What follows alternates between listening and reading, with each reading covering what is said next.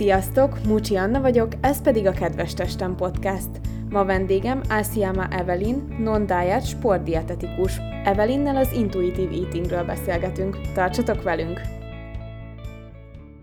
Az Intuitive Eatingnek az alap koncepcióját még 1995-ben dolgozta ki két amerikai dietetikus hölgy. Az ő könyvüket egyébként most Evelyn és két másik magyar kolléganője fordítják magyarra, ami tavasszal, nyár elején elérhető is lesz a könyvesboltokban. Mi is az az intuitive eating? Az intuitive eating egy olyan táplálkozási forma, mely a testünk éjség és jó lakottság jelzéseire épül. Antidiéta mentalitás, ami azt jelenti, hogy elutasítja a fogyókúrázást és a szigorú diétás szabályok betartását a hangsúlyt a testünk jelzéseire helyezi, miszerint, hogyha ezekkel összhangban étkezünk, elérhetjük a számunkra ideális testsúlyt, anélkül, hogy fogyókúrás szabályokkal korlátoznánk az életünket.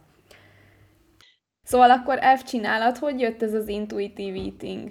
Nagyon nehéz ennek egy konkrét mérföldkövet meghatározni, mert egészen odáig vissza lehetne vezetni, hogy én tornasportoló voltam. Igazán korán olyan 9-10 éves koromban már tapasztaltam, hogy versenydiétákat kell tartanom, ami tökéletesen ellentmond annak, hogy hogyan kéne étkeznie mm-hmm. ugye egy kis kamasznak, pláne sporttevékenység során. De valahol én inkább ott határoznám meg, amikor várandós lettem a kisfiammal. Mert az volt az első olyan érzés, amikor meg annyi tudományos ellentmondással találtam szemben magam, ugye különösen dietetikusként, és semmi másban nem tudtam kapaszkodni, mint abba, hogy ez a kis pocak lakó bennem mire, hogy reagál. Az volt az első igazán olyan megfogalmazódott gondolat, hogy akkor kicsit jobban kéne talán a magam jelzéseire hagyatkozni, befogadni az infókat, amik jönnek kívülről, de ezeket kísérletezésként vegyem föl. Tehát ne szentírásnak, hogy akkor innentől kezdve nekem úgy kell lennem, és úgy kell éreznem, hanem kipróbálom és megfigyelem, hogy akkor utána mi történik. És amikor rá három évre elkezdtem a közösségi oldalamat építeni, egyszerűen akkor jöttek szembe így a főleg amerikai non-diet vagy anti-diet szemléletű dietetikusok, és akkor láttam, hogy úristen, amikre gondoltam korábban, ezek meg vannak fogalmazva, nálamnál sokkal értelmesebb és okosabb emberek ezt nagyon szépen frappánsan kifejezték, úgyhogy gyakorlatilag így közel most már két éve én is így az intuitív étkezés szemléletében dolgozom kizárólag. Az előtte lévő időszakban pedig, mely egyébként 7 éve végeztem dietetikusként, akkor is már merem mondani, hogy közelítettem inkább a non szemlélet felé a klienseimmel, pácienseimmel is bennem az merült fel, amikor készültem erre az adásra, hogy például cukorbetegeknek nagyon gyakran javasolják a 160 g-os diétát, vagy nyilván azt is egyénre kell szabni, attól függően, hogy mennyit sportol, milyen életmódot él. Ezt amúgy csak azért tudom, mert hatod évben diabetológián voltam gyakorlaton, és akkor ott volt egy csomó ilyen, befeküdtek ugye a betegek, és akkor egy héten keresztül állították be nekik az étkezést, akkor le kellett írni mennyit sportol, mivel jár munkába, ez az amaz, és nekem az már akkor tökre tetszett, hogy nem az van, hogy hozzájuk vágják a 160 grammot, hogy tessék, akkor így egyél, hanem tényleg egyénre szabják, mert nyilván egy sportolónak több energiára van szüksége, stb. stb.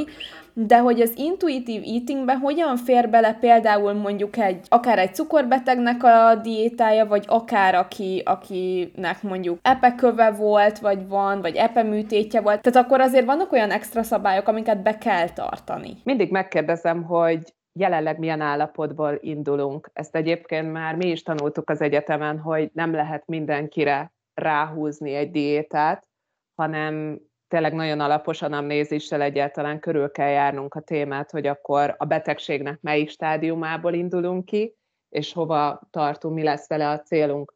Úgyhogy pont amiket az előbb említettél példáknál, szeretnék a szélsőségekből indulni. Tehát akár egy cukorbetegség esetén ugye az egyes típusúak, akik a leglabilisabbak, és nekem egyébként több egyes típusú cukorbeteg sportolóm is van, és náluk nem számolunk szintén szénhidrátokat. Egyedül akkor számolunk, amikor kint vannak terepen, tehát futnak, és előre készítünk egy frissítési tervet. És ugye azért, hogy tudjuk, hogy mégis amikor kimegy a vértesbe, kimegy bárhova, akkor azért készüljön egy adaggal, tehát ahhoz muszáj viszonyítanunk. És ha valakik, hát pont az egyes típusú cukrosok nagyon-nagyon szépen meg tudják azt érezni, hogy ugye hogyan alakul a cukruk, és nagyon szépen kommunikálnak együtt a szenzorukkal, tehát, hogy nem úgy működnek, hogy megnézik a szenzort, hogy az mit mutat, és utána mit érez, hanem éreznek egy tünetet, és ugye ahhoz lecsekkolják akkor, hogy ezek az értékek hogyan alakulnak.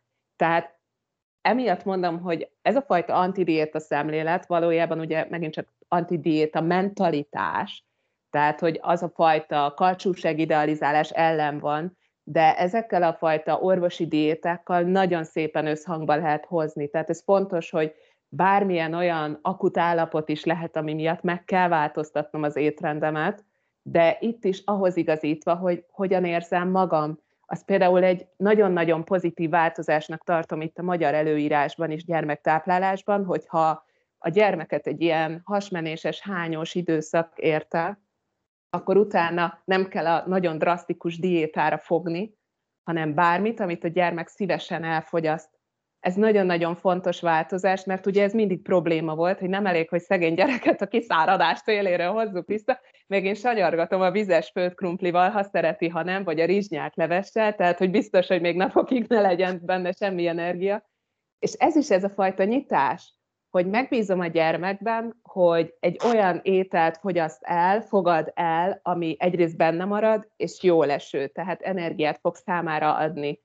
És az epekövesség, vagy egyéb epeúti problémáknál tökéletesen ugyanez. Tehát, hogyha valakinek azért volt már epekólikás fájdalma, ez, ez egy borzasztó fájdalom. Azért ezután nem szívesen kockáztat úgy az ember, hogy át engem nem érdekel, csak azért is akkor bevágok valamit hanem ugye minél távolabb kerülünk ettől az eseménytől, ugye annál inkább tud lazulni a gyeplő. De hogy pontosan erre szoktam mondani, hogy emiatt lehet az nagyon veszélyes, hogy hónapokig tart egy elképesztően drasztikus diétát, és utána jön teljesen tipikusan ugye a karácsony, na akkor az összes ételt, amit hónapokig, esetleg évekig magától tiltott, abból túllevésig, tehát nem egy tányéról beszélünk. Meg a húsvét.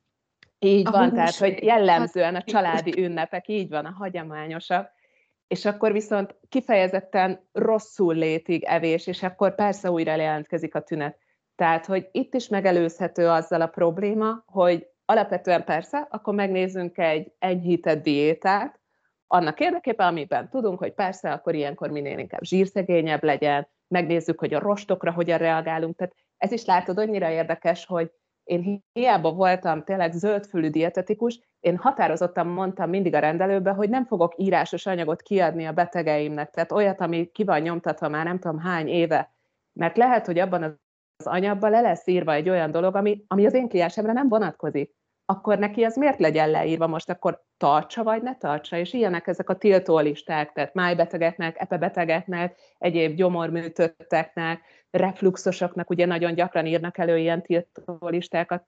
Tehát, hogy valójában ezek a listák is arról szólnak, hogy ezek potenciálisan problémát okozhatnak, de nem biztos, hogy az fog okozni, és csak amiatt, hogy húha, ebből semmi probléma ne legyen, szándékosan beszűkítem a kliensnek az étrendjét, és nevezetesen ez ugye nagyon gyakran, főleg a zöldség gyümölcsfélékre szokott korlátozódni, az egy nagyon súlyos diéta hiba.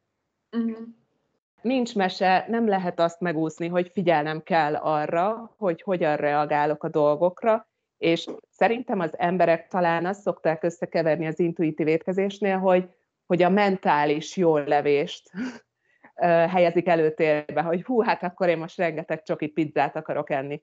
Jó, egyél, de figyeld már meg, hogy utána arra te még hogyan reagálsz. Tehát ne csak odáig jussunk el, hogy akkor a nagy érzelmi felindulás, hogy de jó, ezt nekem megengedték, hanem akkor told be azt a kiló nutellát egy gyűjtőhelyedben, és megfigyelted, hogy utána hogy érzed magad.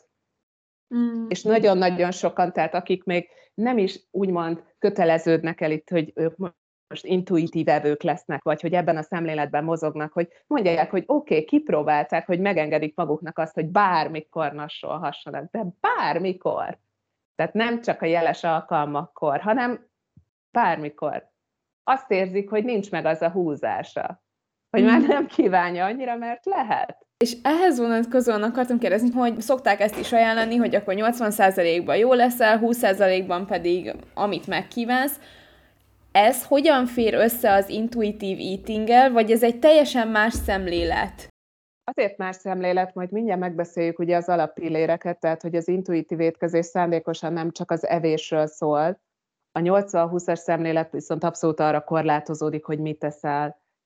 Mm, ez is egy megfogható irány, tehát hogyha most belegondolok, sportolóként talán ez volt az, ami nekem is olyan tartható volt. Csak azért legyünk őszinték, hogy most ez, hogy 80-20 százalék, ezt most ki fogja ténylegesen követni, hogy akkor ez 100 százalék. Szóval, hogy mondjuk már ki, hogy az időm nagy részében olyan ételeket fogyasztok, ami jót tesz nekem, ami érzem, hogy jobban érzem magam, és tudom, hogy mondjuk élelmirostokban, vitaminban, növényi anyagokban, ásványi anyagokban gazdagabb alapanyag, és igen, ha szeretnék nassolni, akkor nassolok olyan ételt, amit szeretnék. Szóval, hogy most ezt, hogy valaki 80-20-nak hívja, legyen. Hát, boldogabb legyen. De, de mindig hangsúlyozom, hogy az intuitív étkezés szándékosan, sőt, mi ezen gondolkodtunk is a fordításban itt a könyv során, hogy intuitív evés legyen-e talán, mert a pszichológia azért nagyon nagy különbséget tesz itt ugye a táplálkozás, étkezés, evés fogalmak között, tehát, hogy az evés utal arra, hogy ez valóban egy viselkedés. Tehát ez nem csak arról szól, amikor leülök az asztalhoz, és akkor milyen ételeket teszek ki, hanem hogy mi olyan körülmények hatnak rám, ami befolyásolni fogja, hogy én hogyan eszem, mit eszem, mennyit eszem, stb. Tehát az mhm. intuitív étkezés ezt öleli körül. Uh-huh. Evelyn Triboli és Alice Rash kezdtek el foglalkozni az intuitív eating és először 1995-ben adtak ki erről kapcsolódóan egy könyvet. Most nemrég, 2020-ban azt hiszem kijött a negyedik kiadás, és akkor mondták, hogy sok szót meg kellett változtatni a könyvben, mert már nem aktuálisak, és sajnos a nagyon diéta szemlélet miatt már nem helytálló az a fogalom, amit használnak, ezért például a testedzést, az exercise-t, azt movementre, vagyis mozgásra cserélték.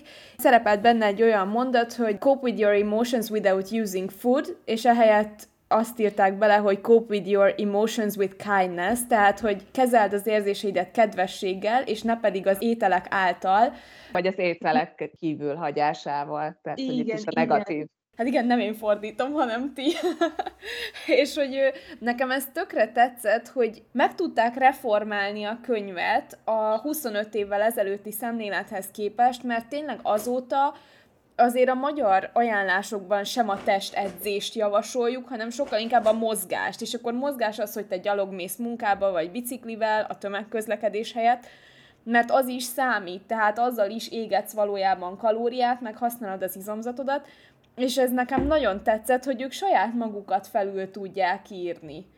Így van, igen. Ez szerintem egy nagyon-nagyon fontos um, bizonyíték arra, hogy ez a szemlélet nem egy olyan kőbevésett szabályhalmaz, ami ha tetszik, ha nem betartod, hanem ez nagyon fontos, hogy nagyjából ugye a 2010-es évektől ugrásszerűen megnőtt így az intuitív étkezéssel kapcsolatos kutatások száma is, és hogy különösen ugye magatartás, viselkedés, tudomány, pszichológia irányba nézték, és egyéb ilyen nevési attitűdökkel vetették össze, és hogy ezek kapcsán is látszódtak, hogy mik talán azok a gyerekhibák, ez talán azért erős kifejezés, de hogy mik azok a pontok, amiken érdemes fejleszteni. Tehát valóban, hogyha a könyvet ajánlom, akkor én is mindig felhívom rá figyelmet, hogy a 2020-as a negyedik kiadást szerezzék be az emberek, és most nem minél inkább, hogy akkor ezt az évet várják meg, és akkor bízom benne, hogy késő tavasszal, korai nyáron már beszerezhető a magyar nyelvű is, amihez hálégnek, hármunknak, három ö, magyar lánynak is közünk lesz majd, mert ebben nagyon sok frissített infó van, tehát egyrészt a reformált kifejezések, az esettanulmányok is, tehát azért az is fontos, hogy ez alatt a majd 30 év alatt azért nagyon-nagyon megváltozott, akár mondjuk az evészavaroknak az előfordulási aránya, és ezeknek a kezelési protokollja. Tehát ebben is már a egyre több pszichológiai hivatkozásban látszódik, hogy utalnak arra, hogy az a fajta diétamentes szemlélet, dietetikai ellátás a hasznos, amiben ténylegesen kívül zárjuk azt, hogy hány kalóriát fogyaszt a beteg, az milyen tápanyag összetételben, hanem ha azt látjuk, hogy a beteg gyógyul, akkor az biztosak lehetünk benne, hogy akkor hatékony az, ahogy és a, a, ami teszi. Szóval ezeket mind gyönyörű szépen tartalmazza a könyv, nagyon-nagyon részletesek az esettanulmányok, amik szerintem azért nagyon érdekesek, még laikusok számára is, hogy látják talán azokat a dilemmákat, hogy egészségügyi ellátóknak is ugye emberként mit be kell bele. Tehát, hogy ez, ezek tényleg nem olyan dolgok, hogy ezt valaki kitalálta, és akkor azt úgy kell csinálni, mert az mindenkinél működik, hanem nem. És ez szintén egy nagyon nagy pozitívuma ennek a szemléletnek, és emiatt is különösen hálás vagyok, hogy visszajövünk abból az elvből, hogy akkor én vagyok a dietetikus, tehát rám akkor fel kell nézni, és minden úgy lesz, ahogy én mondok. Nem, hanem ez egy partneri viszony. Én hozom a kérdéseket, hozom az ötleteket, és kíváncsian várom a reakciót. És így fogunk közösen dolgozni tovább. Tehát ez nekem mindig problémám volt, hogy valakivel találkozom, ismerem 10 másodperce, és akkor én most mondjam meg, hogy ő innentől kezdve hogy egyen. Nagyon nem reális. Viszont mm-hmm. innentől kezdve már tudunk úgy indulni, ami mondjuk pszichológusoknál már abszolút egy elfogadott és, és szerintem ismert módszer is, hogy elindulnak az ülések. Tehát, hogy elkezdjük a közös munkát. Nem egyszer, nem kétszer, nem háromszor találkozunk, hanem ameddig szükség van. Szóval ezt, ezt én elmondani nem tudom, hogy szakemberként is ez mennyire nagy előrelépés, lehetőség, és, és, és magánemberként is, hogy, hogy így érzem azt, hogy valóban akkor segíteni tudok bárkinek is. Tehát nem kell bizonyítanom, hogy hú, én ezt tanultam, ebből diplomáztam, akkor csak azért is ezt lenyomom a torkodon, ha tetszik, hanem, hanem, hanem így érezni, hogy akkor mm. tanulunk egymástól. Ha felkeltette a téma az érdeklődéseteket, tartsatok velünk jövő héten is, amikor a 10 alappillérrel megyünk tovább. Még több egészségről szóló tartalomért kövessetek minket Instagramon vagy TikTokon, illetve a Facebook oldalunkat, és ne felejtsetek el feliratkozni a csatornára. Vigyázzatok magatokra, szép hetet nektek, sziasztok! Kedves Testem Podcast, egészség kívül belül körülötted!